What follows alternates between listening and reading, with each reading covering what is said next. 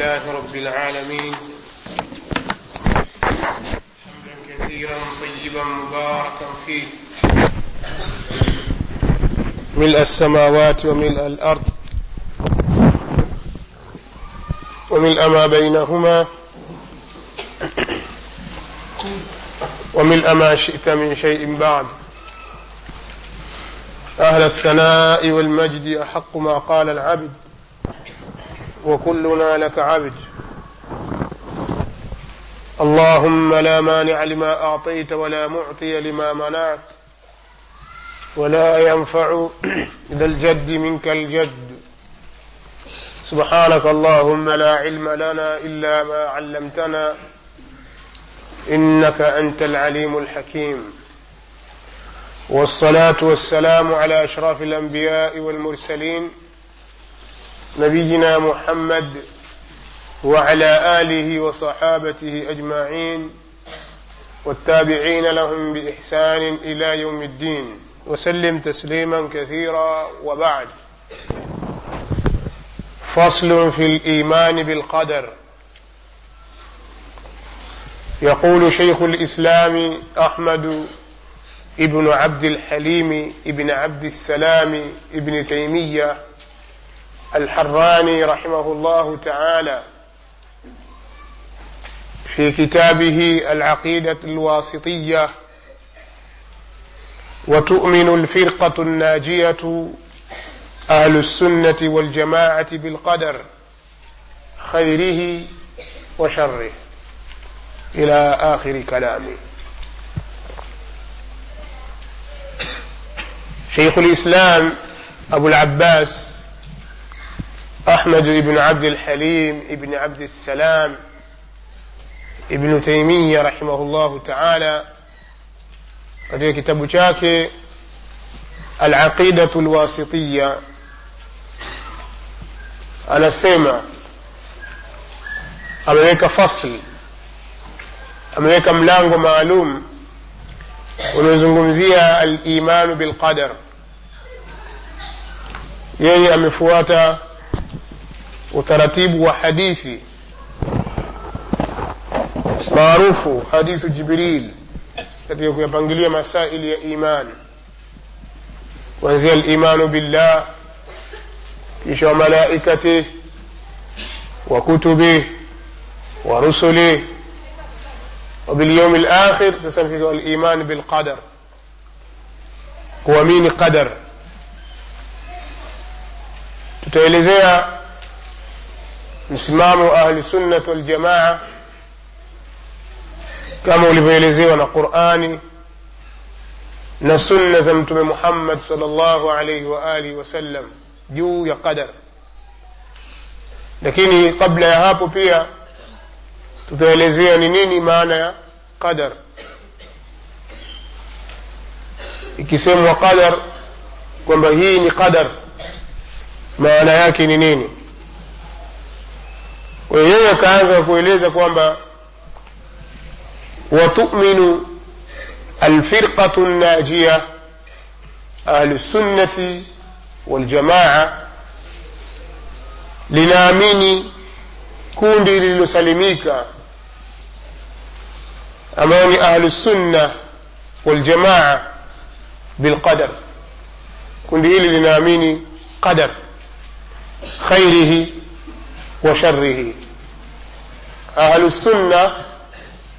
wanaamini qadari kheri yake na shari yake. Na pia unaweza kuongezea kusema hulwihi wa murrihi tamu yake na chungu yake. Yani mazuri yaliyomo kwenye qadar katika makadirio ya allah na hata yale machungu ambayo yanapatikana ndani ya qadar ya allah tabaraka wa taala. Kuhusiana masala ni kina nani? Ahlusunnati waljamaa tulishatoa maelezo. Sabaqa taarifuha walkalamu anha fi awali lkitab tumeelezea ni kina nani? Ahlusunnati waljamaa mwanzoni mwa kitabu hiki lakini si vibaya tukakairi tukarudia kuelezea japokuwa kwa mukhtasar ni nani ahlusunnati waljamaa maana tasema itikadi ya ahlusunnati waljamaa wanaitakidi na kuamini qadar. Lakini pia inawezekana ikawa ni watu hawafahamu ni nini maana ya qadar lakini uh, wanawezekana pia wakawa hawaamini ni kina nani hawajui ni kina nani ahlusunnati waljamaa kwa hiyo katika kurudia na kukariri ndani yake kuna faida. Wa fi liada ifada. Katika kurudia katika kukariri kuna faida. Mtu unapokariri maneno na masaili yanapokuwa yanakaririka basi faida inapatikana ndani yake أهل سنة الجماعة أهل سنة الجماعة ديوالي ولويتوا آه، السلفيون أو السلفية. كذلك ديوالويتوا أهل الأثر أهل الحديث والأثر. واتو حديث لأثر في ولويتوا الطائفة المنصورة كوني لنصريوا kadhalika wanaitwa alfirqatu annajia kwa hiyo haya yote ni katika musammayat wanazoitwa ahlusunnati waljamaa na sumu ahla sunna wameitwa wao ahlusunna litamasukihim bisunnati annabiyi sal llahu alaihi wa alihi wasallam kwa sababu ya kushikamana kwao na sunna za mtume muhammad sal llahu alaihi wa alihi wasallam hawatangulizi mbele ya mtume muhammad salllahu alaihi wasallama mwingine yoyote. Yale yaliyokuja kwenye kitabu na yale yaliyopokewa kutoka kwake ndio wanaoshikamana nayo. Kwa hiyo wakaitwa ahlu sunna watu wa sunna kwa kuwa wao wameshikamana na sunna za mtume muhammad salllahu alehi wasallam na mafundisho yake katika kuyapokea na kuyahifadhi na kuyafanyia kazi na kuyaamini na kuyafanyia kazi na kuyafikisha kwa watu. Wameitwa ahli sunna kwa sababu ya kushikamana kwao na sunna za mtume salllahu alehi wasallam kuanzia kuzihifadhi sunna na kuzipokea sunna za mtume salllahu alehi wasallam na kuzifanyia kazi na kuzifikisha kwa watu. Kwa hiyo wakaitwa ahli sunna. Na ndio maana utakuta ihtimamu yao na juhudi yao kubwa katika muallafati zao vitabu vyao. Iwe vitabu vya itiqad au vitabu vya ibadat au vitabu katika masaili mbalimbali utakuta vinataja sunna na mafundisho ya mtume sal llahu alehi wasallam na maulamaa wao wamesafiri katika miji mbalimbali kwa ajili ya kufuatilia sunna ya mtume sal llahu alehi wasallam na wakatoa juhudi ya kuzihifadhi kadhalika na kufuatilia hata wale wapokezi waliopokea habari hizo za mtume sallallahu alaihi wasallam. Kwa hiyo wakaitwa ahlu sunna. Summuu ahla sunna. Wakaitwa ahlu sunnati waljamaa na wameitwa jamaa kwa sababu ya kulazimiana kwao na jamaa ya haqi. Na wamelazimiana na mwenendo waliokuwa nao ashabu rasulillahi salllahu alaihi wa alihi wasallam wa hum ljamaa والأساس الذي تبنى عليه الجماعة هم أصحاب رسول الله صلى الله عليه وآله وسلم msingi ambao inajengwa juu yake jamaa ni masahaba wa mtume sal llahu alaihi waalihi wasallam assabiqun alawalun wale waliotangulia wa mwanzo assabiqun alawalun min almuhajirina walansar allah tabaraka wataala amewaita hivyo kwenye qurani kwamba ni wa mwanzo waliotangulia katika muhajirin na ansar watu ambao radhiya llahu anhum waradhu anhu allah amewaridhia wao na wao wakamridhia yeye subhanahu wa taala na allah amewaandalia wao janna amewaandalia wao janna baada ya radhi zake na janna kama ilivyokuja katika aya hiyo ya mia moja ya suratu tauba kwa hiyo ahlusunnat waljamaa pamoja na kulazimiana na kushikamana na sunna za mtume sal llahu alehi wasallam hali kadhalika wakawa wamelazimiana na msimamo na mwenendo wa hawa assabiquna alawalun min almuhajirina walansar. Kwa sababu hiyo wakaitwa ahlu sunnati waljamaa. Na kadhalika wanahusia juu ya kushikamana na haqi kwamba watu wanatakiwa washikamane na haki na washikamane na sunna za mtume sal llahu alehi wasallam na kumpiga vita kila ambaye huzusha farka katika dini kwa kuacha mwenendo wa mtume muhammad sal llahu alehi wasallam. Kwa sababu uh, ukiacha sunna ya mtume sala sallam ukaingia katika bid'a na uzushi unaleta farka. Na haya pia yako wazi katika sunna za mtume sal llahu alehi wasallam pale aliposema waman yaish minkum fasayara ikhtilafan kathira atakayeishi miongoni mwenu nyinyi atakuja kuziona ikhtilafu nyingi akasema faalaikum bisunnati wa sunnati lkhulafai rashidin almahdiyin basi shikamaneni na sunna zangu na sunna na mwenendo wa makhalifa wangu waongofu ndio wale wale assabiquna alawalun min almuhajirin walansar kwa hiyo wameitwa ahlu sunnati waljamaa liluzumihim وتمسكهم بسنة رسول الله صلى الله عليه وسلم ولزوم ولزومهم بجماعة المسلمين. كشكبان السنة نقول زمين أقواه نجماعة وإسلام ويوات وصنبله وليو ولكل كما نندوه وقال زمين نجماعة وإسلام من السابقين والأولين من المهاجرين والأنصار. كيشا ومن بعدهم الذين تبعوهم بإحسان. Wakafuata mwenendo waliokuja baada yao na waliokuja baada yao min ahli lquruni lmufaddala katika watu walio karne tatu zilizobora kama anavyosema mtume sal llahu alehi wasalama khairu nnasi qarni thumma alladhina yalunahum thumma alladhina yalunahum. Watu bora zaidi ni wale ambao wanaishi kwenye karne yangu kisha karne inayofuatia kisha karne inayofuatia. Yani miatu lula walmiatu lthania walmiatu lthalitha mia ile ya kwanza kisha mia ya pili kisha mia ya tatu. Au aljailu lawal thumma aljailu lthani thumma aljailu lthalith inawezekana ikawa karni karni kwa maana ya mia ya kwanza kisha mia ya pili kisha mia ya tatu. Na pia vile vile inawezekana ikawa ni kizazi kile cha kwanza kisha kizazi cha pili kisha kizazi cha tatu. Kizazi cha kwanza ni kile kizazi ambacho kimemdiriki mtume muhammad salllahu alehi wasallam waliomuona mtume saa salam na waliokutana naye wakamwamini yeye alladhina eh, wale ambao laqu nabiya sal llahu alaihi wasallam wale ambao wamekutana na mtume sal llahu alehi wasallam waamanu bih na wakamwamini wamatu ala dhalik na wakafa katika hilo ambao ni alsahabatu alkiram ridwanullahi taala alaihim ajmain kwa hiyo hii ni jaili ni generation moja kizazi cha kwanza hiki. Kisha kizazi cha pili ni kizazi cha wale ambao hawakumwona mtume sal llahu alehi wasallam bali wamewaona waliomuona mtume sal llahu alehi wasallam na wamewadiriki na wakachukua ilmu kwao na wakasuhubiana nao.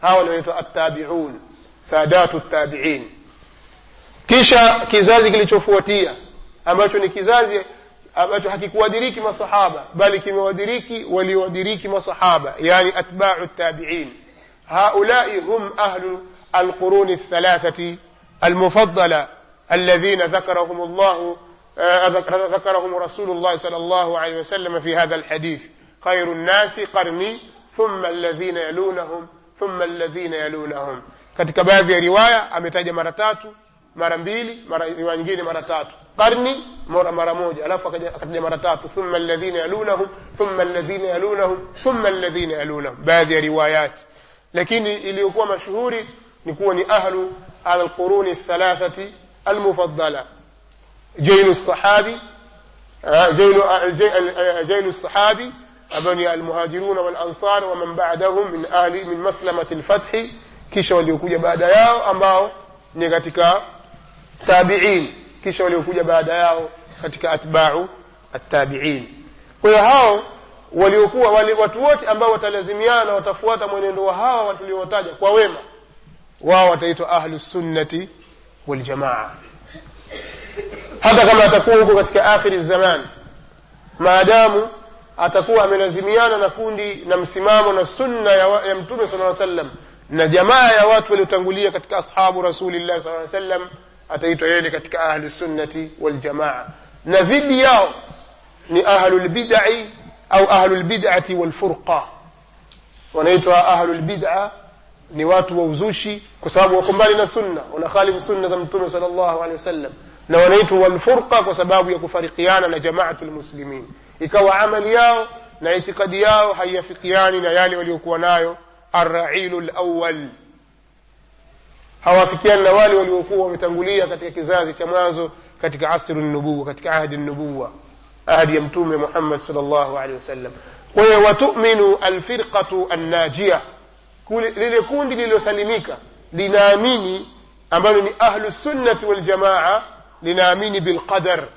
linaamini qadar khairihi wa sharihi kheri yake na shari yake القدر كتك لغة معنى ياكي ني التقدير القدر بمعنى التقدير. قدر إن معنى يكو كدرية تقدير. إنا كل شيء خلقناه بقدر. الله تبارك وتعالى نسمى حقيقة كلا سيك كلا كيت تمكيوم بسيسي كما كدرية تمكي كدرية إنا كل شيء خلقناه بقدر وحقيقة kila kitu tumekiumba kwa kukikadiria.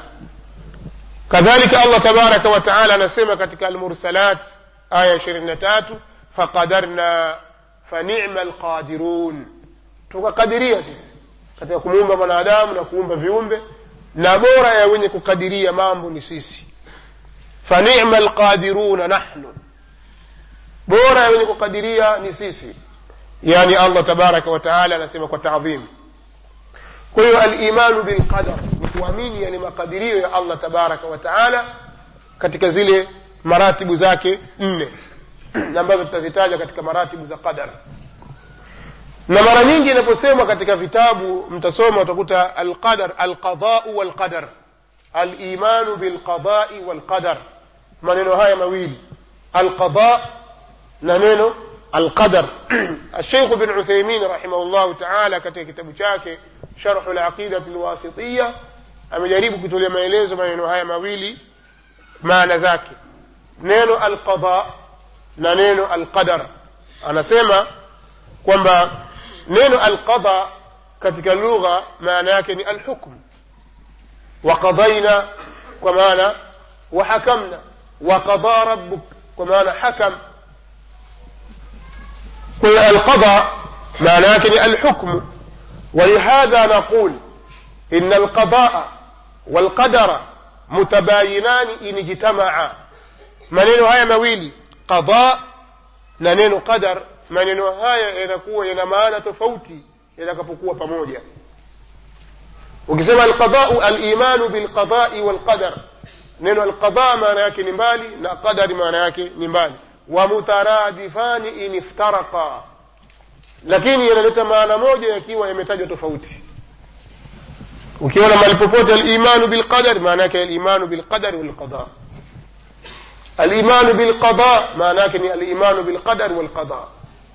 Kwa hiyo moja inabeba inatosheleza nyingine itakapokuwa limetajwa moja tu.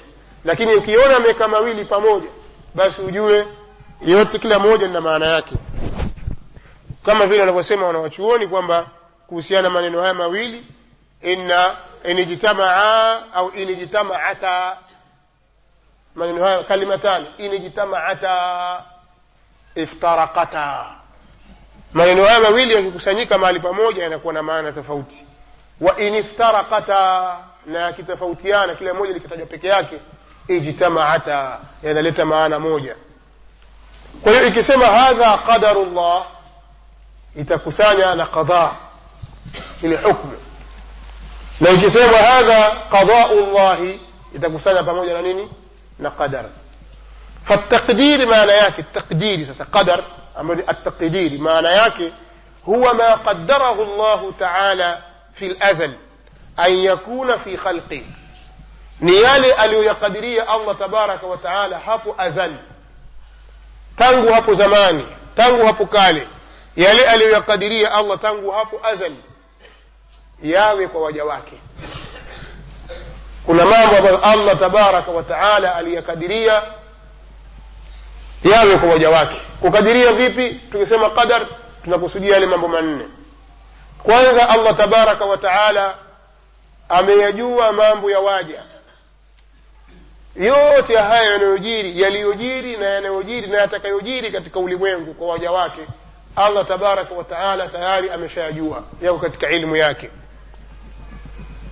anayajua ma kan wama yakun wama sayakun. Anayajua yale ambayo yalikuwa na yanayokuwa sasa na yatakayotokea huko mbeleni. Yaliyotokea ma waqa wama yaqau wama sayaqau. Yale yaliyotokea na yanayotokea sasa na yatakayotokea baadaye. Yote yako katika ilmu ya allah tabaraka wa taala. Hakuna hata moja katika hayo yanakuja kwa upya kwa allah tabaraka wa taala kwamba natokea jambo ah kumbe jambo hili limekuwa hivi. Ah kumbe jambo hili kwake na wageni la. Allah alishajua kabla ya kuumba mbingu na ardhi na kabla ya kumuumba mwanadamu. Elimu yake tayari alishaijua tangu azali. Kwa hiyo kuamini hivyo kwanza. Kuamini ilmu ya allah. Ili huwe umeamini qadari kwanza uamini kwamba allah ana ilmu ya vyote vinavyotokea kabla ya kutokea kwake hilo jambo la kwanza. Na jambo la pili katika masala ya, ya, ya, ya, ya maratibu za qadar jambo la pili ni alimanu bimadha? Bilkitaba. Kuamini kuandika kwa allah tabaraka wa taala kwamba yale yaliyotokea na yanayotokea na yatakayotokea allah ameyajua na kisha allah tabaraka wa taala akayaandika allah tabaraka wa taala aliyajua qabla kwa ilmu yake yani ilmu yake ni ya kale haina mwanzo. Lam yalhaquhu aljahl ilmu yake haijapatwa na ujinga. Kwamba kuna wakati hakujua. Tangu yeye kuwepo kwake kwa azali yake eh, na qidamu yake na bakaa yake tangu alivyokuwepo allah kwa dhati yake alishajua. Kwa yale aliyoyajua قبل يكمومب منادام وقبل خلق السماوات والأرض بخمسين ألف سنة. ومياك ألف خمسين قبل يكمومب منغن أرض يكاندك ويالي أليكو أكي أجي وتنغو هابو أزل. كتك لوح المحفوظ. ويقوميني إلو قم الله تبارك وتعالى أنا جوا أنا علم يا ما كان وما يكون وما سيكون. نكذلك يالي أليكو أجي أمياندك الإيمان بالكتابة. Kisha katika baada ya hayo ni almashia. Ni kuamini utashi wa allah. Kwamba hayo yote yatakaokuwa na yaliyokuwa na yanayokuwa na yatakaokuwa ambayo allah tabaraka wa taala ameyaandika hayawezi kutokea ila kwa utashi wake. Hakuna jambo linatokea katika ulimwengu huu allah alikuwa hataki atakulizuia lisiwe likawa likamshinda. La yote yanayotokea ni kwamba yeye ametaka yawe hivyo. Ma shaa llahu kan wama lam yasha lam yakun. Alilolitaka allah ndilo limekuwa na lile silitaka haliwi. Wama tashauna illa an yasha allah. Kwa alimanu bilmashia kuamini utashi wa allah tabaraka wa taala. Alimanu bililm kwamba yeye ana ilmu na yale aliyoyajua ameyaandika na yale yanayotokea na kuwa na aliyoandika hayawi illa kwa utashi wake. Kisha alimanu bilijadi walkhalqi. Martaba ya nne kuamini kwamba allah tabaraka wa taala ndiye muumba wa hayo yote yanayotokea. Wallahu khalaqakum wama tamalun. Allah tabaraka wataala ndiye amewaombeni nyinyi na vile mnavyovitenda. Kwa hiyo vyote kullu ma siwa llah khalqun lillah. Vyote visivyokuwa allah tabaraka wa taala ni viumbe vya allah. Kile unachokiona katika ulimwengu huu kile unachokiona katika ulimwengu huu uamini hivyo katika ili uamini qadar uamini hayo mambo manne. Kwa hiyo kila unachokiona katika ulimwengu huu ni kiumbe cha allah. Na allah tabaraka wa taala ana viumbe vingi. Vipo ambavyo waviona wewe na msivyoviona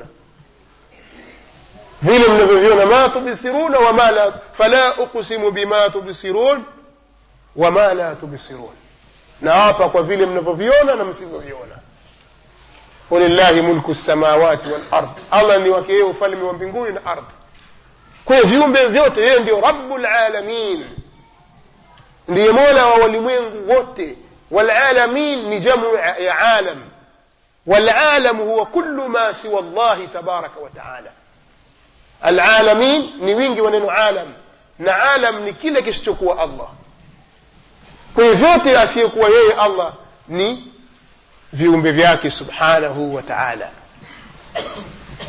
Kwa hiyo haya kwamba kila kitu kiko kwenye ilmu ya allah na ilmu ya allah ni ya azal na yote haya tunayoyatenda na yanayofanyika katika maandiko ya allah tena yanatokea kwa utashi wake tena kwa kuyaumba yeye subhanahu wa taala. Yeye ndiye aliyemuumba iblis yeye ndiye aliumba kufr yeye ndiye aliumba iman yeye kila kitu kakiumba allah tabaraka wa taala.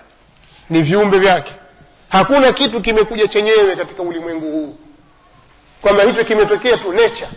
Nini? Nature. Nature baba yake nani? Vyote hivi ni viumbe vya allah tabaraka wa taala. Watasema tabia tabia. Uoto wa asili kwamba katika uoto wa asili kuna hiki na hiki. Hakuna uoto wa asili. Vyote hivyo ni viumbe vya allah tabaraka wa taala. Hakuna kitu kimejitokeza chenyewe kimejitengeneza chenyewe. Ndiye allah tabaraka wa taala yeye anaendesha huu ulimwengu. Yudabbiru lamr kwa hiyo hii ndiyo qadar kuamini makadirio ya allah. Huwa ma qadarahu llahu taala fi lazal nayo ni yale aliyoyakadiria allah hapo azal kwa maana yale aliyoyajua na yale aliyoyaandika subhanahu wa taala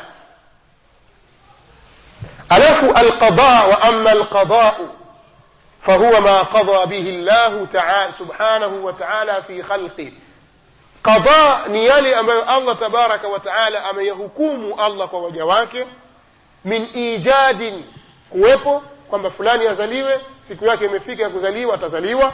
Au i'damin au kumtowesha kwamba sasa wakati wake umefika afe atakufa. Au taghyirin au kubadilika. Mabadiliko. Kwa mabadiliko yote yanayotokea yote haya ni kwa qadha ya Allah subhanahu wa ta'ala. Wa ala hadha yakunu at-taqdiru sabiqa. Na kwa mujibu wa maelezo haya yanakuwa makadirio ndiyo yaliyotangulia. Naam bila shaka kuzaliwa watu eh, vizazi na vifo hivi vimekuja baada ya makadirio ya nani? Ya allah tabaraka wa taala kuwa amekadiria. Shida na raha haya ni matokeo ya yale aliyokadiria allah subhanahu wa taala fi lazal raha na huzuni. Haya yote ni katika yale yaliyokadiriwa na allah tabaraka wa taala. Alkhauf walamn hofu na amani yote haya ni katika yale yaliyokadiriwa na allah tabaraka wa alghina walfaqr utajiri na ufakiri ni katika yale yaliyokadiriwa na allah tabaraka wa alilmu waljahl ni katika yale yaliyokadiriwa na allah tabaraka wa aljuu aljuu washaba yote haya ni katika yale yaliyokadiriwa na allah tabaraka wa taala. Hakuna jambo limetokea sudfan kwa nature. La vyote hivi viko katika qada allahi tabaraka wa taala. Pengine atasema mwenye kusema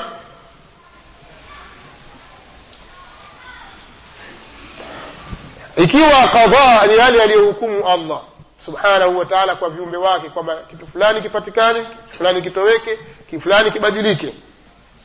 Na ikiwa qadar imetangulia juu yake inapokuwa imekusanyika basi hili litakuwa linapingana na kauli yake allah wa khalaqa kulla shaiin faqaddarahu taqdira. Kwamba allah ameumba kila kitu akakikadiria kukikadiria. Kwa mujibu wa aya hii kana kwamba dhahiri yake inaonyesha kwanza allah kaumba alafu ndio akakadiria aljawab ala dhalika min ahadi wajhaini jawabu katika hili linapatikana kwa moja ya njia mbili. Kwanza ima tunasema kwamba hadha min babi tartibi dhikri la almanawi. Utaratibu kama huu katika qurani inaitwa atartibu dhikri. Yani utaratibu wa kutaja tu mpangilio wa kutaja. Haina maana kwamba kilichotangulia kutajwa ndicho kina kiko bora zaidi kuliko kilichochelewa au kina, kina faida zaidi kuliko kilichochelewa la. Haina maana hiyo. Wakati mwingine kitu inaweza kutangulizwa kutajwa kwa sababu tu ya kutanasubi layati aya zinasibiane na vile vina vyake zile aya ruusu layati zinasibiane. Kwa mfano sote tunafahamu kwamba musa alaihi salatu wassalam ni bora kuliko harun. Wote ni mitume wa allah lakini musa ni min ulilazmi min arrusul. Musa ni katika wale mitume watano bora. Harun hayumo na musa ndiye ambaye allah tabaraka wa taala istafahu wajtabahu. Alimchagua akamteua wakallamahu na allah akamsemesha musa. Lakini musa alaihi salatu wassalam pia akamwombea ndugu yake. Akamwombea ndugu yake harun apewe ujumbe أشدد به أزري. أسمى الله أسمى ربي اشرح لي صدري ويسر لي أمري واحلل عقدة من لساني يفقه قولي. أه؟ واجعل لي وزيرا من أهل هارون أخي. أشدد به أزري. نعم ويجعل لي مسيديزي كتك ندقو زانو كتك جماع زانو أمين يا هارون ندقو يا ربي بيام تبوي أبي نبي ويو ushdud bihi azri. Mtie nguvu kwa, kwa, kwa, kwa tia nguvu kwa, nitilie nguvu mimi katika jambo langu hili kwa sababu yake yeye. Mchague yeye ili tuwe wawili tupate kuwa na nguvu. Na harun alikuwa ni fasaha wa kuongea. Mtu mpole mkarimu. Kwa hiyo musa alahi salatu wassalam alikuwa ni afdal katika afdhalia sasa kwa sababu mitume allah amewafadhilisha akawatofautisha baina yao. Tilka rusulu fadalna badahum ala bad. Hao mitume tumefadhilisha baadhi yao juu ya wengine. Wengine ni bora kuliko wengine.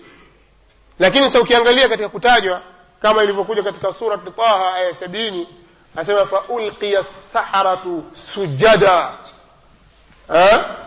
Wale wachawi wakaporomoka hali ya kuwa ni wenye kusujudu.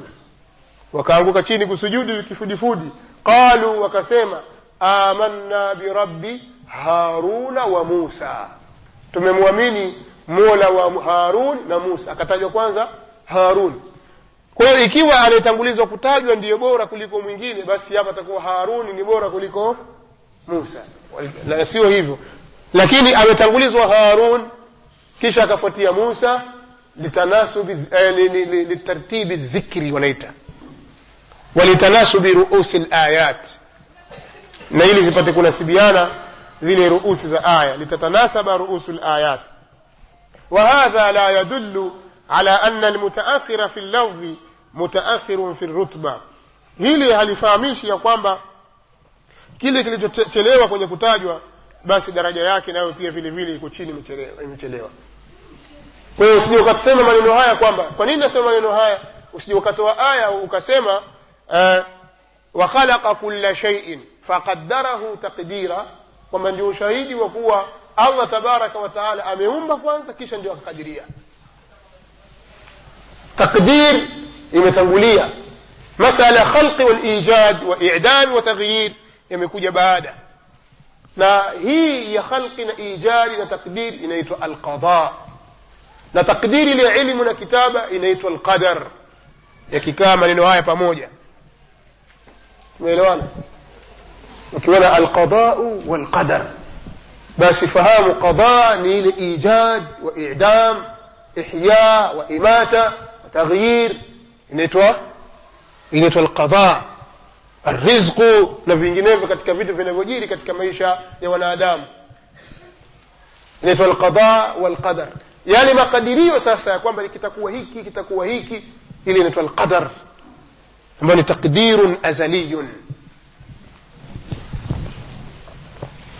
طيب والإيمان بالقدر ومن قدر makadirio ya allah kwa tafsili na ufafanuzi tuliotoa wajibun ni wajib wa martabatuhu fi ddin annahu ahadu arkani limani sitta na nafasi yake na ngazi yake katika dini alimanu bilqadar usije kuona kwamba ni kitu cha mchezo mchezo. Ni moja katika nguzo za imani sita. Mtu hawezi kuwa mumin kama hajaamini qadar. Kwayo ni moja katika nguzo za imani sita.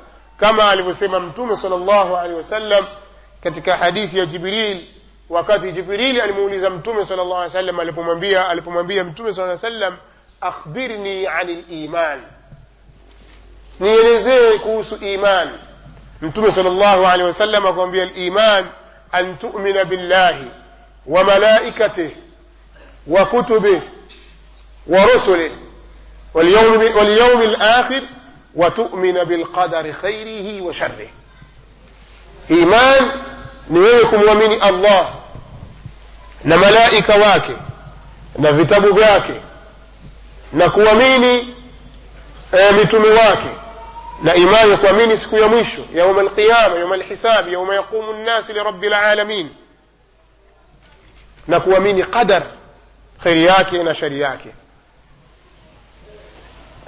kwa hiyo mtu hawezi kuwa mumini wa kweli ila atakapokuwa ameamini qadar na ndio maana alimamu muslim rahimahullahu taala katika sahihi yake ameitaja hadithi hii kwa sanadi asema hadathana hadathani abu haithama hadathani abu haithama ambaye jina lake aitwa zuhairu bnu harb hadathani abu haithama zuhairu bnu harb قال حدثنا وكيع وكيع ابن جراح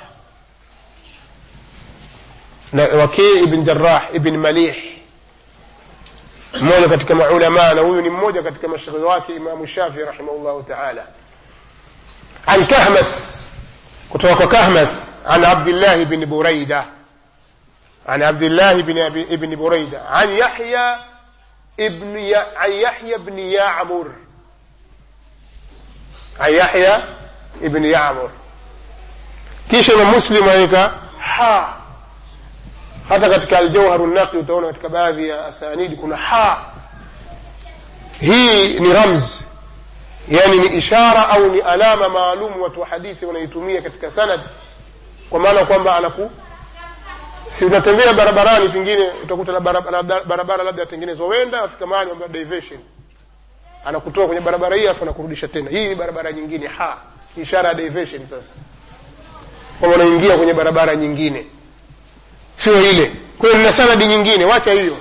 Hii imekuja mpaka kwa abdillahi ibni buraida. Ha nini tena watoka kwenye barabara ile unakwenda kwenye barabara nyingine njia nyingine hadathana abi anasema ubaidullahi ibnu muadh alambari huyu ni shekhe wake imam muslim وحدثنا عبيد الله ابن معاذ العنبري وهذا حديثه أسمنا هي له حديث ياك سلف عبيد الله بن معاذ العنبري قال حدثنا أبي عبيد الله بن معاذ العنبري أسمى أمن اسمولية ببيان قال حدثنا كهمس لا نسمى من اسمولية كهمس عن ابن بريدة يعني عبد الله بن بريدة عن يحيى بن يعمر kutoka kwa yahya ibni yamur qal yahya ibn yamur sasa anasema kana awala man qala fi lqadari bilbasra mabadun ljuhaniyu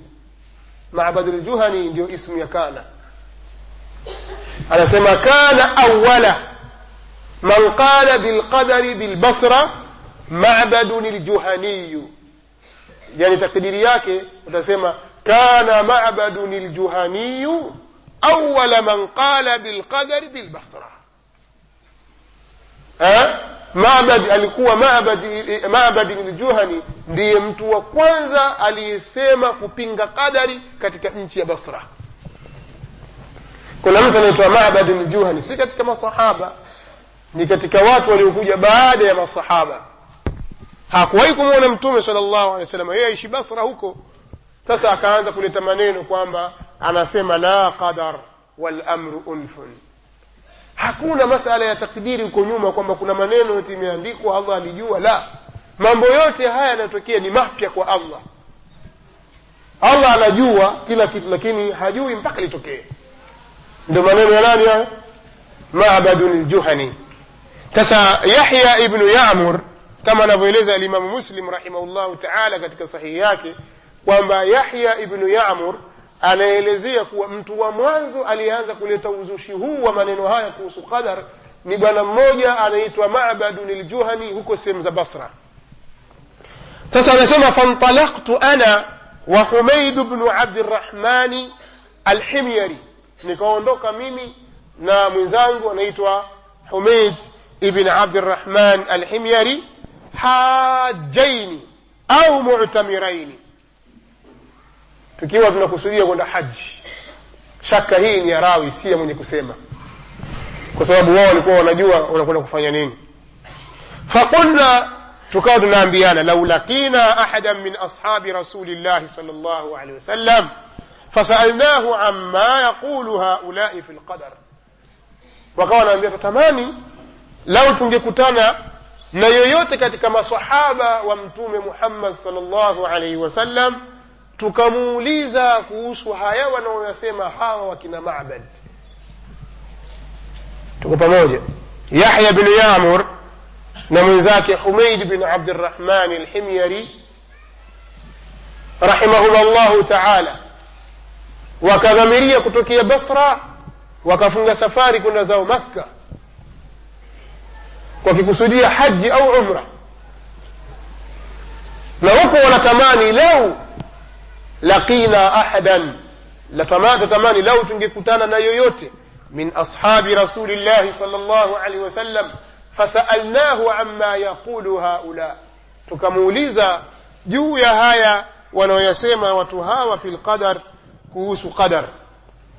Fawufiqa lana abdullah bn umara ibn lkhatab dakhilan lmasjida tukawafikishwa sasa allah akatupa taufiki ya kukutana na sahaba abdullahi ibn umar ibn lkhatab akiwa hali ya kuwa ni mwenye kuingia msikitini. Abdullah anaingia zake msikitini faktanaftuhu ana wa sahibi. Tukamzunguka mimi na mwenzangu sahiba yangu. Ahaduna an yaminihi walakhar an shimali. Mmoja wetu akiwa kuliani kwake na mwingine kushotoni kwake hapa kuna faida. Tukifika inshallah katika kusherehesha hadithi hii miongoni mwa faida hizo ni watu kurudi kwa maulama wakati wa ishkal na wakati wa nawazil baadhi ya matukio yanapojitokeza watu wanatakiwa wakutane na warudi kwa ahlulilmi lkibar. Kuna wachuoni wakubwa wawasikilize kitu gani tukisema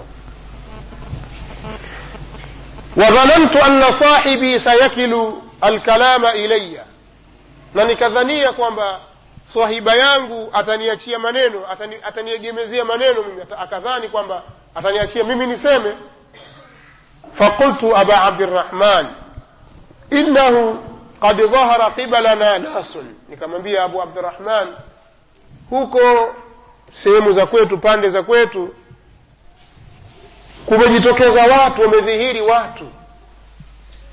Wamedhihiri watu yaqrauna alquran wanasoma qurani si kwa maana kwamba hawajui kusoma qurani wanasoma qurani lakini wayatakaffaruna wayatakaffaruna alilma yani yatanattaun wanachimbua chimbua mambo ya ndani.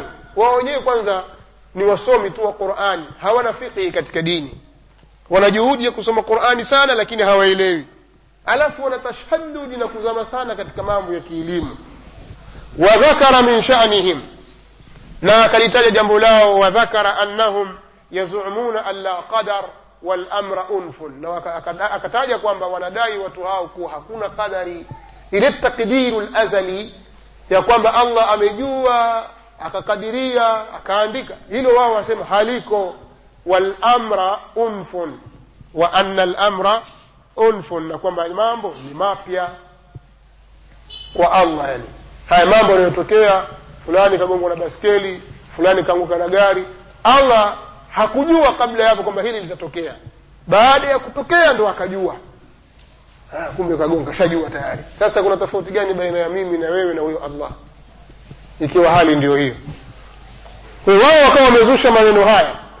Qal abdullah bin umar alipoambiwa maneno haya akasema hivi sikiliza maneno ya masahaba na huo ndio msimamo unaopita nao ahlusunnati waljamaa anasema abdullah bin umar faidha laqita haulai. Mkirudi huko kwenu ukikutana na watu hawa faidha laqita ulaik. Ukikutana na watu hao faakhbiruhum wape salamu waelezee anni bariu minhum. Kwanza mimi niko mbali na wao nawachukia mimi. Mimi niko mbali na wao wa annahum buraau minni. Na wao wako mbali na mimi. Tuko mbali mbali kabisa mimi siku pamoja na wao siwakubalii juu ya msimamo wao walionao والذي يحلف به عبد الله بن عمر عبد الله بن عمر أنا سمع لو أن أحدهم لو أن أحدهم مثل أحد ذهبا فأنفقه لو mmoja wao angekuwa anamiliki mfano wa jabali la Uhud lau kwamba mmoja wao anamiliki mrundo wa dhahabu kama vile mlima wa Uhud waliofika Madina wanafahamu mlima Uhud ulivyo. Kwa taswiri naweza kukupa kwamba mlima wa Uhud urefu wake ni mita mia moja na ishirini na saba. Una urefu kwenda juu mita mia moja na ishirini na saba.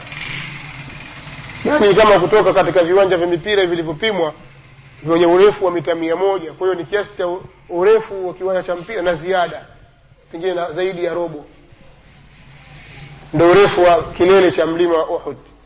Imetanda katika upande wa kaskazini mashariki mwa madina. Takriban urefu wake ni kilomita saba mpaka nane. Kilomita kwa urefu wa kwenda kutoka mashariki magharibi. Sasa mtu amiliki dhahabu nyingi kama mrundo huu wa mlima wa uhud. Lau anna ahadahum ha? lau kwamba mmoja wao lau anna liahadihim lau ingekuwa mmoja wao ana mithla uhudin dhahaba ana mfano wa mlima wa uhudi dhahabu faanfaqahu kisha akaitoa yote kwamba dhahabu yangu hii yote kwa ajili fi sabilillah. Ma qabila llahu minhu allah asingeikubali dhahabu hiyo hata yumina bilqadar mpaka aamini qadar. Kisha akasimulia hadithi kutoka kwa baba yake habari inayozungumzia masala ya imani alimanu bilqadar kwa hiyo tunatilia nguvu kusema kwamba imanu bilqadar ni wajib ni wajib bali ni faradh aini kwa kila mumin aamini bilqadar imani bilqadar na asiamini qadar si mumin anayepinga qadar ikawa haamini qadar atakuwa ame ameikufuru moja katika nguzo za iman assita anakuwa si mumin. Na yeye ataisifika ni katika ahlulbidai katika wazushi. Kama walivyokuwa qadariya wafuasi wa mabad aljuhaniyu albasri akhzahum llah na suala la imanu bilqadar kuna masala hapa yatakuja khairihi wa shari ufafanuzi wake itakuja masala ya khairihi wa shari lakini kabla ya kufikia kwenye kipengele hicho tuangalie suala la faida zinazopatikana katika kuamini qadar. Kuamini qadar. Kwamba yote yanayojiri katika ulimwengu ni katika maqadir. Kuna faida. Lakini tutakapozungumzia masala ya kuamini qadar kheri yake na shari yake pia tutazungumzia nukta muhimu ya nini hukmu ya alihtijaju bilqadari fi lmaasi watafritu fi ltaat ni nini hukmu ya kutoa hoja ya qadari wakati wa kufanya masia au wakati wa kuzembea kufanya taa? Yani mtu anaweza kufanya jambo ovu? Ukimuuliza kwambia qadari shee qadari. Ufahamu au mtu anazembea katika kufanya taa. Wewe kwa nini ufanye jambo hili? Akwambia kadari bwana. Aliyekujalia wewe ndiye aliyenikosesha mimi bwana. Kwa hiyo kadari bwana. Wewe niombee dua tu. Kwa hiyo anafanya anajigadi anajikinga kwa yale anayoyafanya au yale anayoyaacha kwa madai ya nini? Ya qadar. Kwa hiyo wakati wa kuzungumzia suala ya kuamini qadar khairihi wa sharrihi tutalazimika kutaja maelezo haya ni nini hukmu ya lihtijaju bilqadar kwa sababu hii ni moja katika nazaa au moja katika vipengele walivyokuwa wamevishikilia washirikina washirikina wenzi hizo za manabii mpaka zama za mtume sal llahu alehi wasallam walikuwa wanapobanwa wakati mwingine wasema lau shaa allahu ma, ma, ma ashrakna lau allah angetaka tusingeshirikisha sisi wala abauna wala baba zetu pia wasingeshirikisha. Lakini allah akataka. unaona sasa? Sasa ni kitu ambacho kinakuja kwa baadhi ya watu katika zama hizi. Wanafanya ihtijaju bilqadari ima katika maasi au katika tafriti katika taa. Na baadhi ya baadhi ya watu katika zama za, za, za, za makhulafau rashidun katika zama za umar walijitokeza na mitazamo kama hii lakini umar akawajibu kwa jawabun hakim. Mtu anasema sasa mwaniadhibu mimi na hali ya kuwa mimi nimefanya hili kwa qadar. Akaambiwa na sisi tunakuchapa viboko kwa sababu pia ni qadar. Kwa hadhihi bitilka. Wewe umeiba kwa sababu qadar na hivi viboko pia qadar. Kwa subiri. Tumefahamu kwa hiyo tutakuja kutaja hukmu ya ihtijaju bilqadar fi lmaasi au fi ترك الطاعات في ارتكاب المعاصي أو في ترك الطاعات. لكن لو تزممزيا نكتة مشو كتك نكتة هيزي فوائد زنزباتكانا كتك الإيمان بالقدر.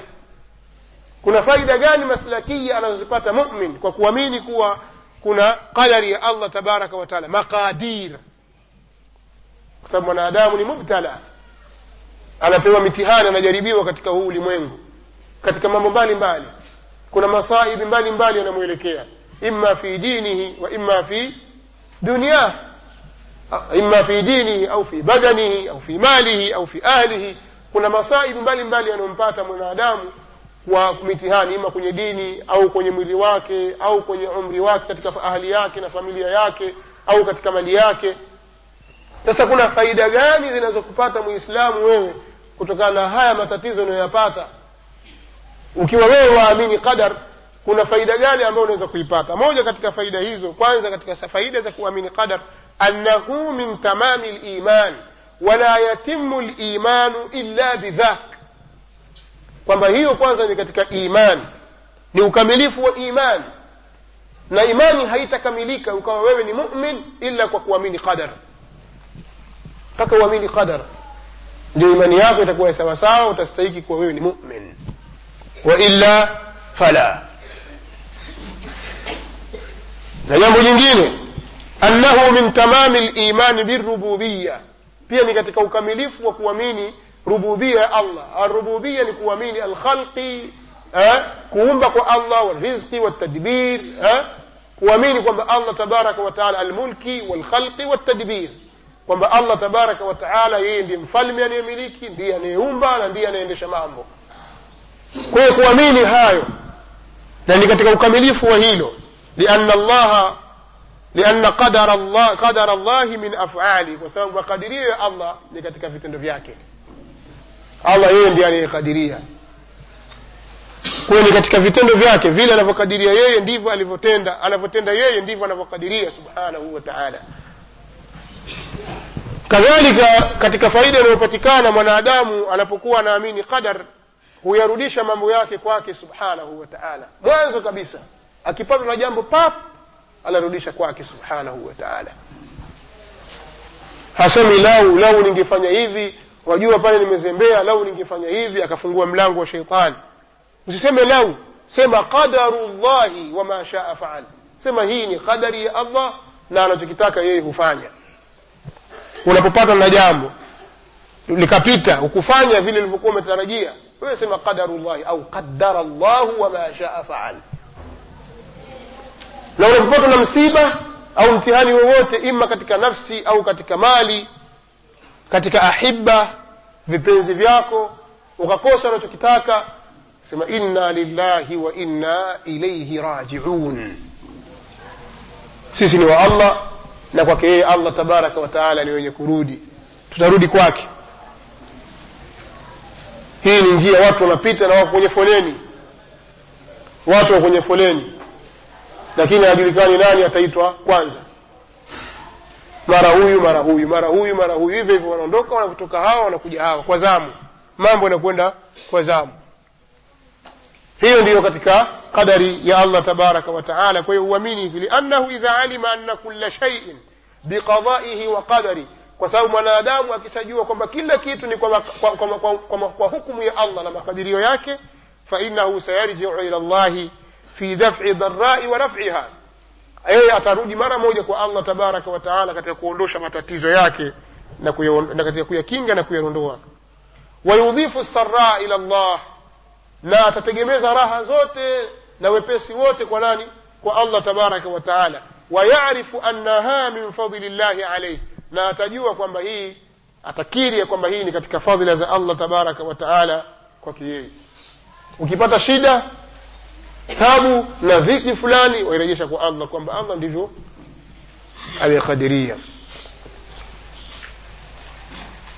lakini pia ifahamike kwamba allah tabaraka wa taala matendo yake pia ni kwa hikma. Haya katika kheri na shari yatakuja. Kuna watu wengine wanasema twamsingizia allah twamsingizia mungu mambo mengine ni sisi wenyewe. Maneno haya yanawezekana yana usawa na yanawezekana yakawa hayana usawa. Ikiwa wanaona kwamba ni sisi wenyewe istiqlalan moja kwa moja allah tabaraka wa taala hana dakhali ndani yake hana hana alichokipanga ndani yake basi itakuwa ni makosa. Kweli mwanadamu anaweza akaadhibiwa akafanyiwa jambo na allah tabaraka wa taala kwa kuwa nafsi yake imesababisha hivyo. Allah atamlipa kwa hili. Akakupa fakri shida na njaa kwa sababu kitu fulani umekifanya. Akakupa dhiki fulani akakuadhibu akakupa maradhi fulani kwa sababu ya kitu fulani umekifanya. Kwa hiyo wewe unaweza ukasababisha na allah anafanya lakini kile unachokifanya allah tabaraka wa taala hufanya yeye ndiye alitangulia katika kulifanya hilo. Yani kwa maana kwamba yeye ndiye ambaye analipitisha jambo hilo kwako. Hakuna jambo unalifanya wewe kinyume na na utashi wake subhanahu wa taala. Lakini kama ikiwa makusudio ya watu wakisema kwamba twamsingizia allah mambo mengine ni sisi wenyewe. Kwa maana ya kwamba sisi wenyewe kwamba tumesababisha tukalipwa hivyo hilo ni sawa kwamba sisi ndio tumesababisha ikiwa watu wasema hivyo wakikusudia kwa namna hiyo kwamba sisi tume ndio wenyewe eh? tusimsingizie allah tabaraka wataala ni sisi wenyewe tu. Kwa maana kwamba hivi vitu ilivyo twalipwa na allah tabaraka wataala kwa vile tulivyofanya hiyo ni sawa. Kwamba yanayotutokea ni malipo juu ya amali zetu. Na haya tutakuja toa maelezo insha katika khairihi wa sharihi katika riwaya wa hulwihi wa murrihi khairihi wa sharihi wa hulwihi wa murrihi. Kwa hiyo mwanadamu atakapokuwa anaamini qadar atakuwa na uwezo mkubwa wa kuyarudisha kwa haraka kabisa mambo yake yote kwa allah. Ikiwa ni katika kuondosha madhara au kujikinga, kujikinga na madhara hayo kabla yajatokea mwanadamu hukimbilia kwa allah tabaraka wataala kadhalika iwe ni katika kuipokea furaha pia atairudisha kwa allah tabaraka wa taala jambo jingine ana linsana katika faida za qadar kuamini qadar ana linsana yarifu qadra nafsi. Mwanadamu huwa ataitambua mikidari na nafasi ya nafsi yake. Atajitambua yeye kwamba yeye katika ulimwengu huu nafasi yake ni ipi. Wala yafkhar idha faala lkhaira na wala hajifakharishi pale anapofanya kheri. Maana kuna watu huwa na tabia ya kuzisifu na, na, na akili zao na nafsi zao wakishajaaliwa wakapata pumzi kidogo na nguvu na allah akawakunjulia akawafanyia wepesi katika riziki huwa hujisifia wao wenyewe kwamba wana akili. Innama utituhu ala ilmin indi kama alivyosema qarun. Qarun allah tabaraka wataala alimfungulia amwal ikawa yamliku ha amwalan haila.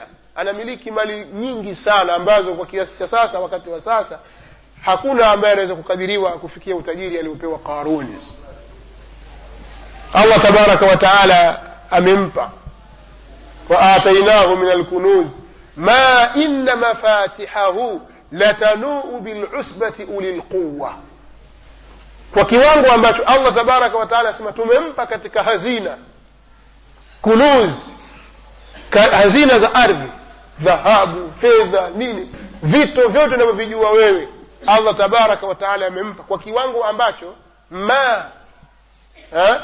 inna mafatihahu kwa kiwango ambacho zile funguo zake za kufungulia hizo hazina zake latanuu bilusbati ulilquwa zinawatopea zinawashinda kikundi chenye nguvu kama watakuja watu wenye nguvu mahamali wanaojua kubeba mizigo makuli wale waje wabebe mizigo hiyo ya funguo sio ya mali za kufungulia hazina zake basi zitawashinda.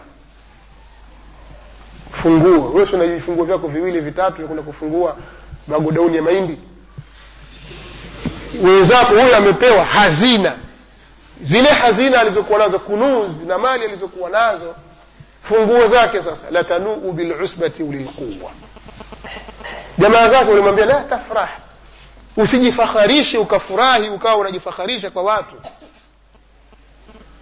ina allaha la yuhibu lfarihin allah hawapendi wenye, kuji, wenye, wenye kuji, kufurahi wakatakabari hawapendi watu wa sampuli hiyo na wakamuhusia wasia huo kwamba wabtaghi fima ataka llahu addara alakhira ولا وابتغ فيما آتاك الله الدار الآخرة ولا تنس نصيبك من الدنيا وأحسن كما أحسن الله إليك ولا تبغي الفساد في الأرض إن الله لا يحب المفسدين tafuta kwa kile allah alichokupa pepo umepewa mali toa sasa wasaidie mafakiri wajane mayatima wanyonge mbalimbali wasaidie utafute akhira. Tengeneza akhira yako upate pepo.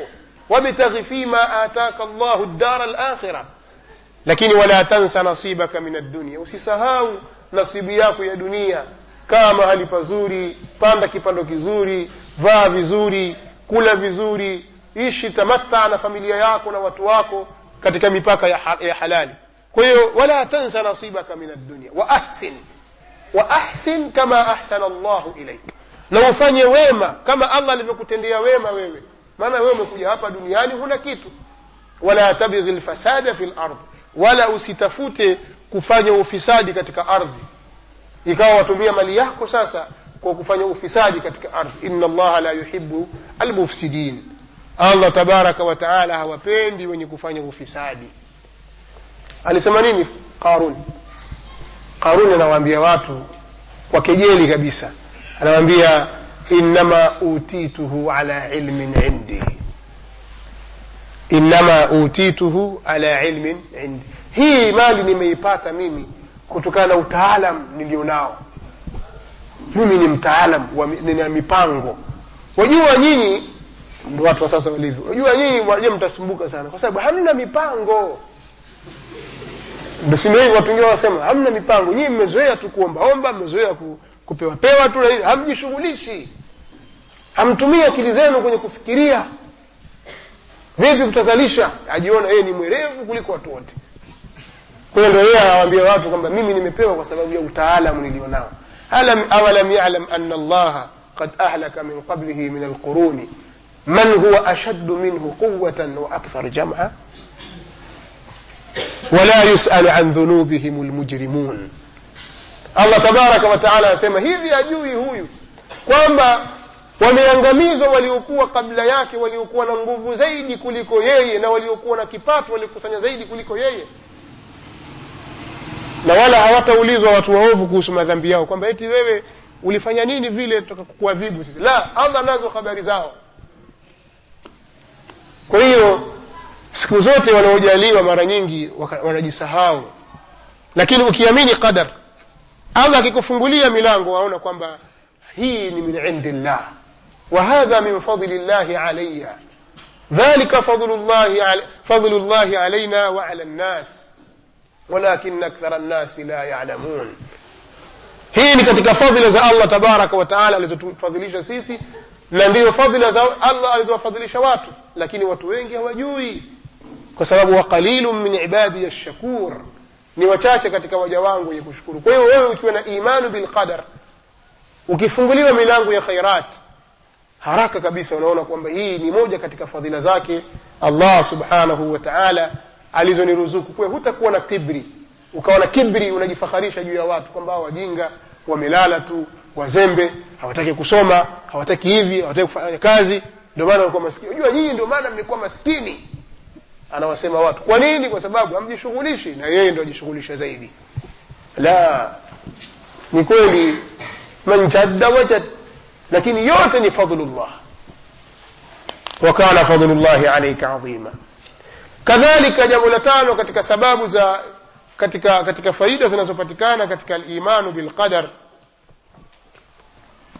haulu lmasaibi ala labdi misiba kuwa mipesi kwa mja. Mitihani inayokupata kwa kweli inakuwa ni sahli kwa sababu ikiwa unapatwa na mtihani alafu ukaona kwamba ilikuwa hamna namna ila unipate na haya ni katika makadirio ya allah na nikisubiri allah atanilipa tena pengine akanipa badali nzuri kuliko hii swala la kwako wewe linakuwa sahli utasikia huzuni rahma kama binadamu kwa kuwa wewe ni mwanadamu lakini jambo lile halitakukaa katika nafsi yako. Tuona hii ni katika yale aliyokadiria allah tabaraka wa taala na wamwomba allah akupe badali iliyo nzuri. Kama ulikuwa na mali ikaondoka huu ni mtihani. Lakini allah atanifanyia badali.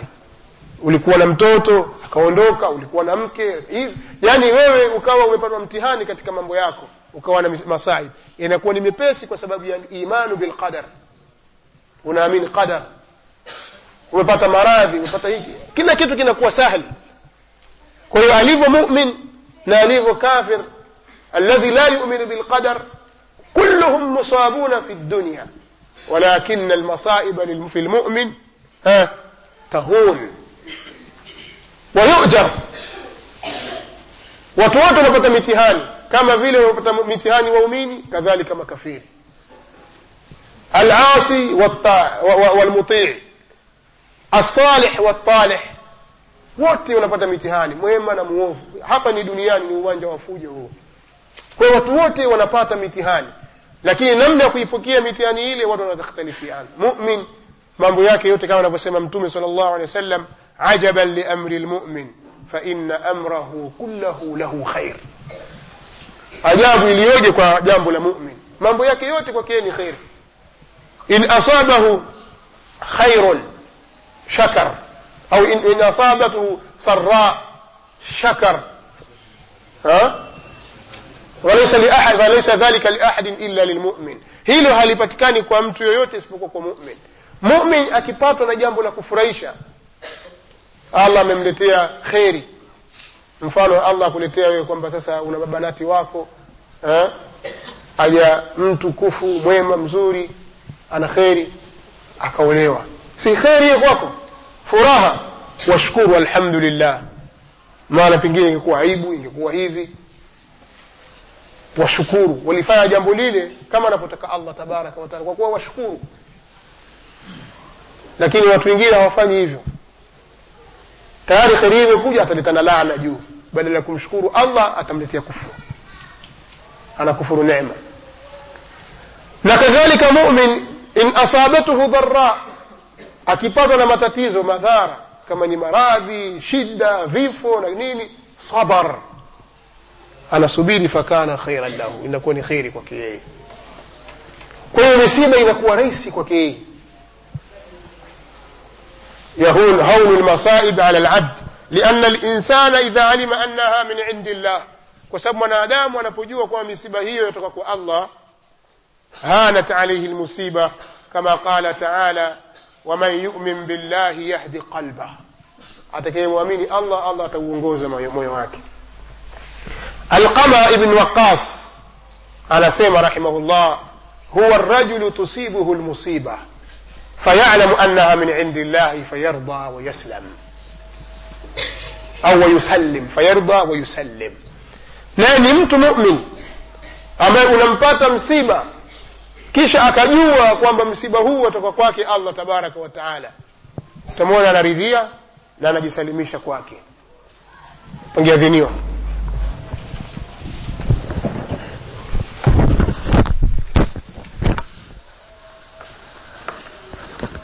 za kuamini qadar. Kuna fawaid kama tulivyotangulia kusema. Miongoni mwa faida unapokuwa wewe unaamini qadar kwamba kuna makadirio ya allah tabaraka wa taala. Yeye allah amejua kila kitu kwako na amekiandika na hakuna kinachotokea isipokuwa kwa utashi wake subhanahu wa taala. Na yeye ndiye muumba wa pekee aliyeumba kila kitu. Unapokuwa unaamini kwamba kuna qadar na kuna qadhaa ya allah tabaraka wa taala basi utategemeza ile nema inayokufikia kwa yule aliyekuneemesha. Idafatu niam ila musdiha ni kuitegemeza ne- neema kwa yule aliyekupa neema hiyo. Kwa sababu usipoamini kwamba kuna makadirio ya allah na yeye ndiye aliyekadiria hilo kwako huenda ukaitegemeza neema uliyoipata kwa yule unayemuona wewe anakufariji au anakuneemesha anakusaidia. Ukasahau kwamba asili ya neema hii yatoka kwa allah subhanahu wa taala.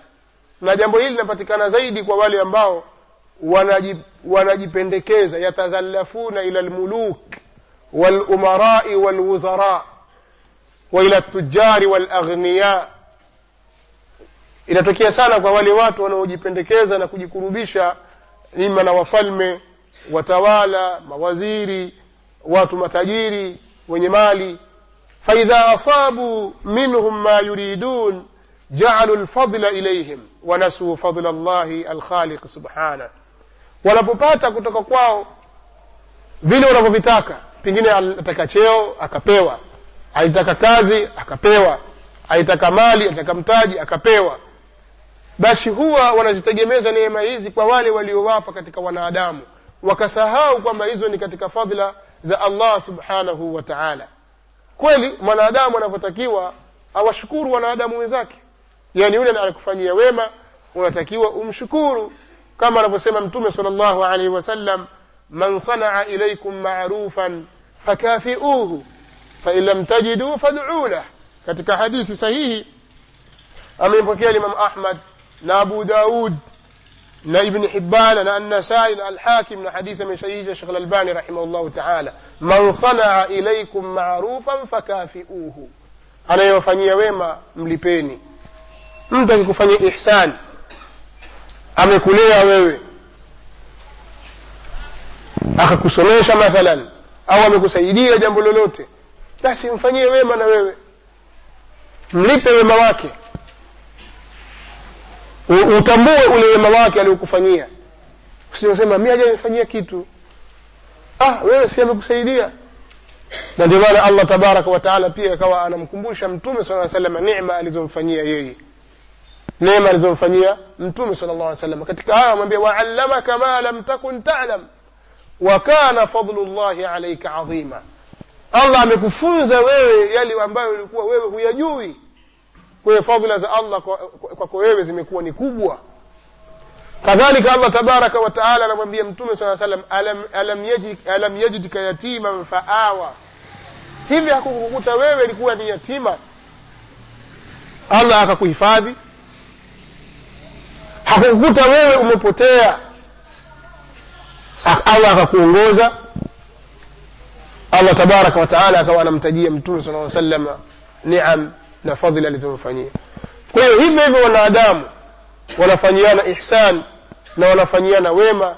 Kwa hiyo ule wema uliofanyiwa wewe ukumbuke kwa kuukiri tu ule wema kwanza fulani amenitendea wema mimi.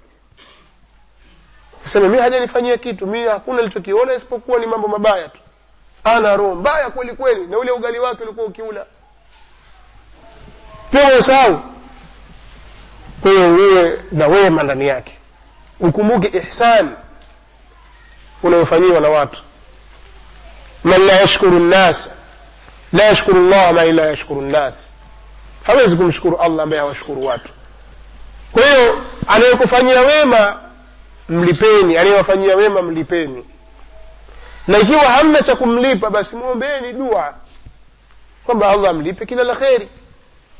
Huo ndio uislamu na ndio uungwana. Lakini watu wengi hawana tabia hizo. Kama utamfanyia ihsani utamfanyia ihsani utamfanyia wema mambo mazuri.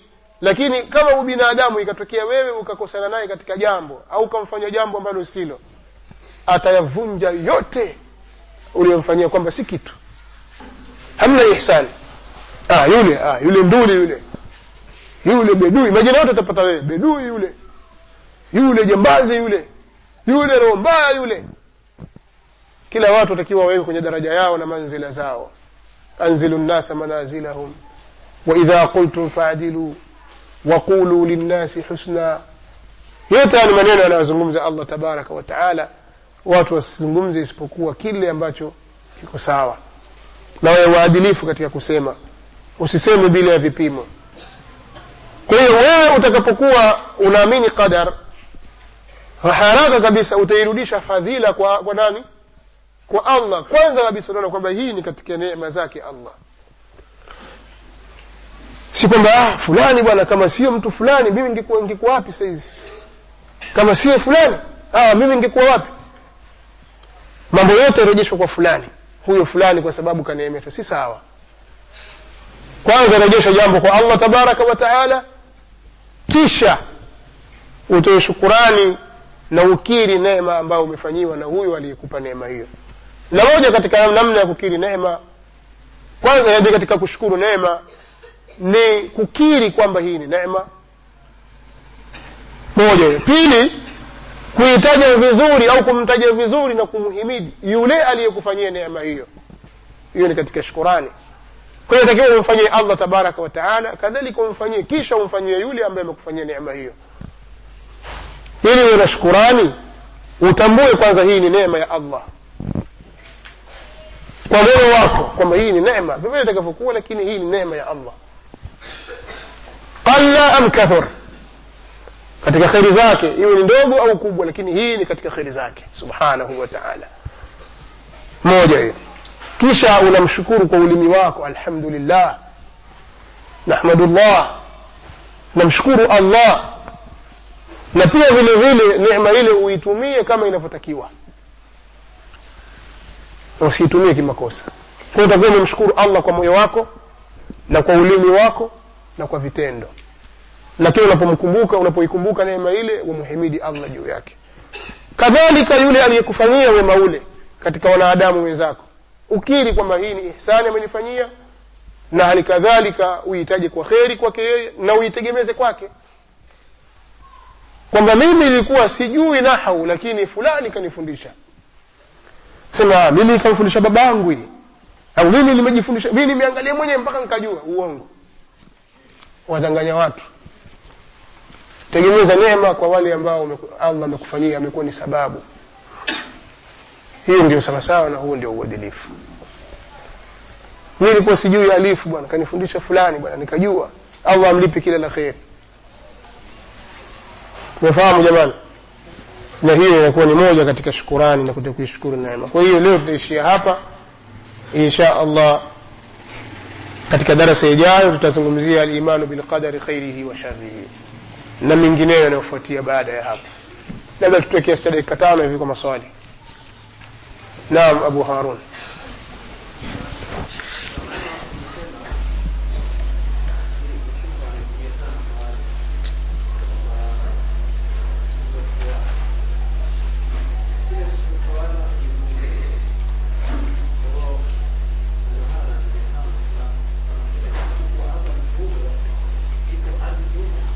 anakusudia msafu Ah. Qur'an ni sifa ya Allah, ni maneno ya Allah. Kwa hiyo Qur'ani ni sifa au Qur'ani ni kalamu Allah. Qur'ani ni kalamu Allah. Kama kusudia msaafu huu kweli makaratasi yameumbwa, lakini maneno ya Allah subhanahu wa ta'ala sifatuhu, ni sifa yake. Kwa hiyo sifa yake haijaumbwa sifatun ni tabiatun lilmausufi kwa tunaposema hivyo ni kwamba kile kisichokuwa allah na sifa zake ndo tunakusudia hivyo kwamba hicho kitakuwa ni kiumbe kwa arsh kursi السماوات السبع والأراضين eh?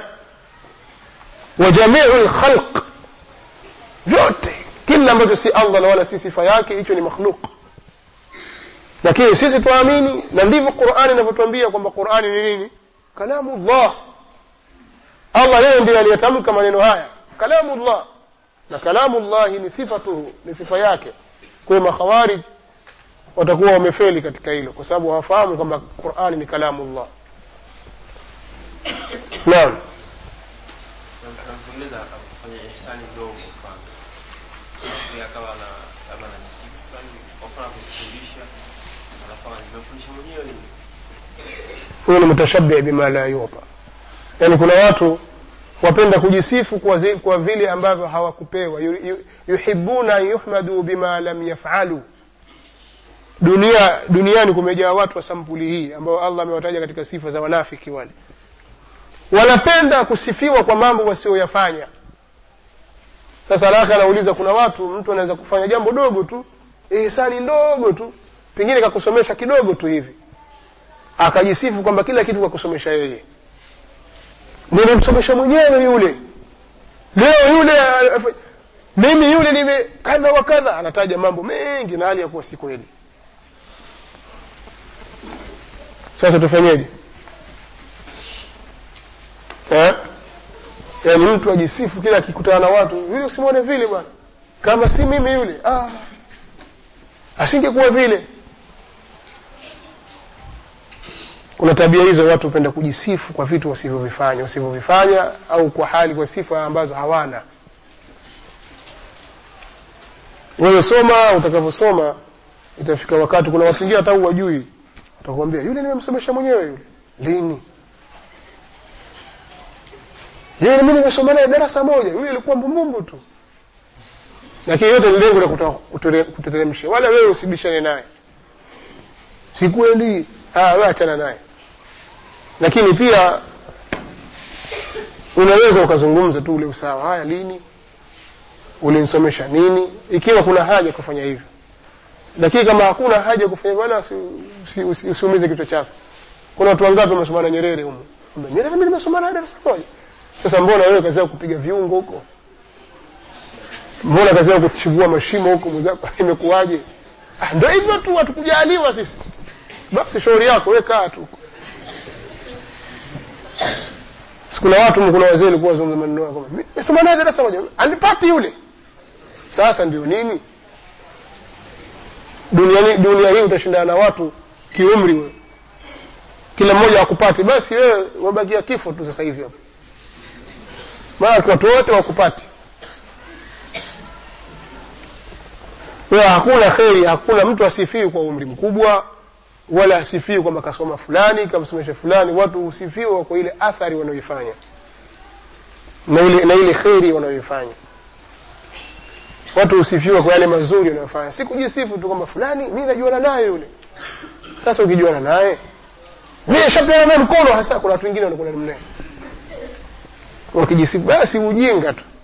Lakini mara nyingi ni watu muflisun ndio wanazungumza vitu kama hivyo hawana faida. Alibra eh, bilamal. Bora eh, mazingatio ni katika, katika amal nia na juhudi unayoifanya. Wala hakuna mazingatio kwamba wewe umekwenda mahali fulani wewe mkubwa zaidi kuliko fulani wewe umesoma sana au umemsomesha fulani. Mbona wewe uko hivyo? Wewe umemsomesha mtu fulani mtu fulani. Watu wote umewasomesha wewe. Mbona wewe uko hivyo uendelei? Au ulipatwa na wazimu kidogo. Wenzako wameendelea wewe uko hivyo hivyo. Umekuwaje kwa hiyo watu kama hao msiwajali. Yaani mtu anayekwambia hivyo kwamba mimi yule nimemsomesha mwenyewe. Sawa haya ndio nini? Mbona nimekupita? Basi khalas haya imekwisha almuhimu ni kwamba msi msiwe mtu uzungumze kila kitu kwa mizani. Uzungumze kila kitu kwa mizani. Kila mmoja apewe haki yake. Usikanushe wema unaofanyiwa na watu. Aliye na wema wake unasibishi kwake. Kweli fulani mimi kanisomesha nimesoma kitu fulani kwake. Haya swali jingine kama lipo. Turudi katika mada yetu. Naam.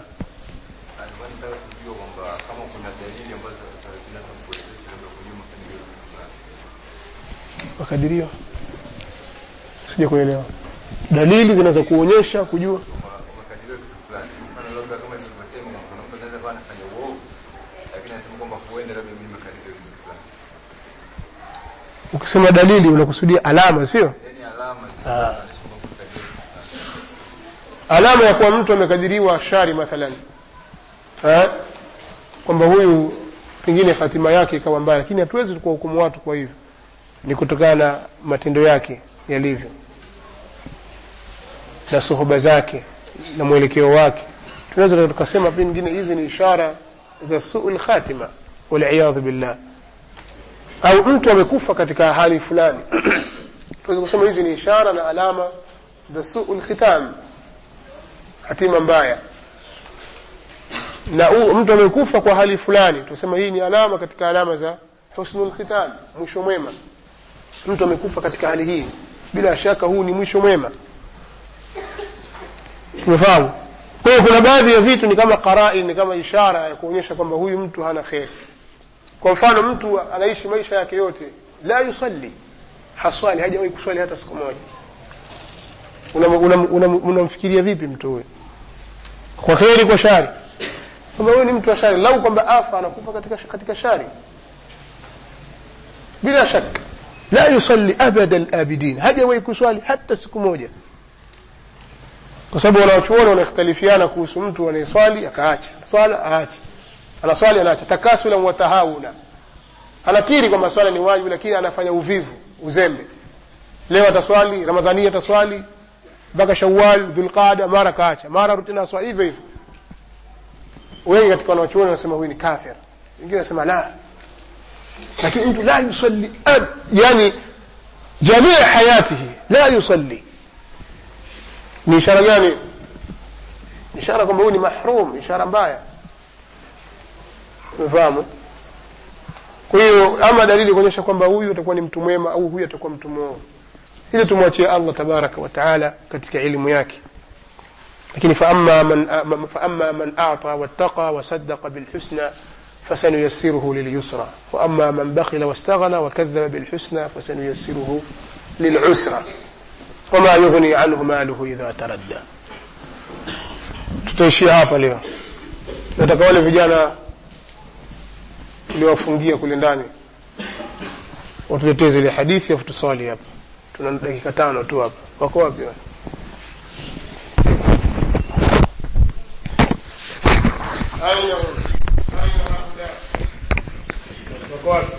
fanya haraka